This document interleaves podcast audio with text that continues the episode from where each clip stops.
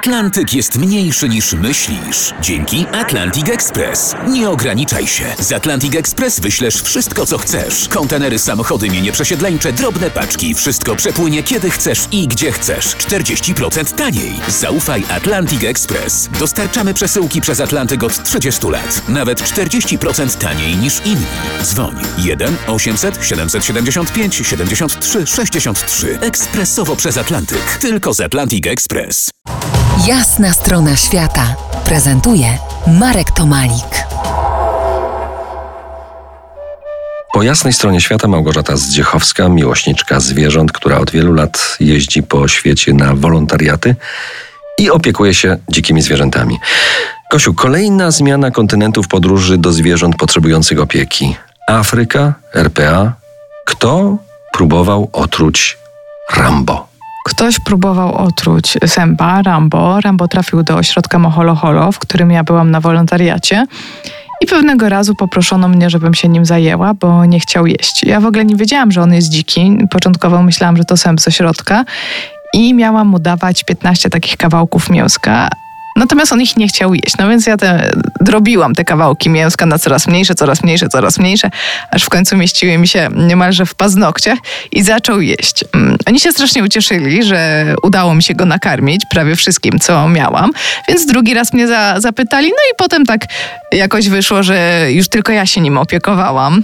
Ponieważ myślałam, że sęp z ośrodka, no to zaczęłam go głaskać, przytulać, a okazało się, że to był całkowicie dziki sęp, który właśnie trafił do tego ośrodka, żeby mu pomóc. Powiedz, jak wygląda twój wolontariacki dzień przy opiece zwierząt? Tak może właśnie na przykładzie Rambo. Wiesz co, właśnie w każdym ośrodku jest troszkę inaczej. Rambo karmiłam dwa razy dziennie i sprzątałam mu w klatce. Dla niego przynosiłam kawałki mięska, które moczyłam w wodzie i na początku właśnie bardzo je drobiłam, potem już dawałam mu w całości i zaczynał jeść. Potem już w ogóle dostawał kawał mięsa, z którego sam musiał jeść i na koniec w ogóle został przeniesiony do, do sępów, żeby potem mógł zostać wypuszczony na wolność.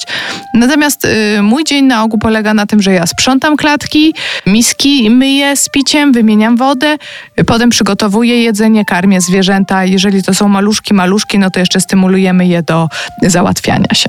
No dobrze, ale rozumiem, że kochasz zwierzęta, to jest oczywiste. Bardzo. Ale, no właśnie, ale czy jest trochę czasu w tym wolontariackim yy, kieracie dla siebie samej? Dla siebie samej raczej nie, przynajmniej w moim przypadku, dlatego że ja cały czas poświęcam zwierzątkom.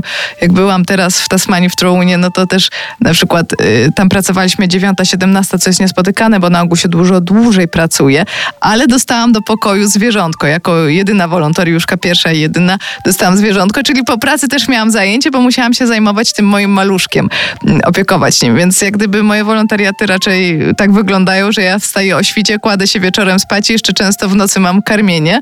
Natomiast jeżeli ktoś jest mniej doświadczony albo nie opiekuje się tymi maluszkami, no to ma trochę czasu dla siebie, może mieć. Za niejaki kwadrans Gosia opowie jeszcze więcej historii o opiece nad dzikimi zwierzętami. Zostańcie z nami po jasnej stronie świata. To jest Jasna Strona Świata w R M F Classic.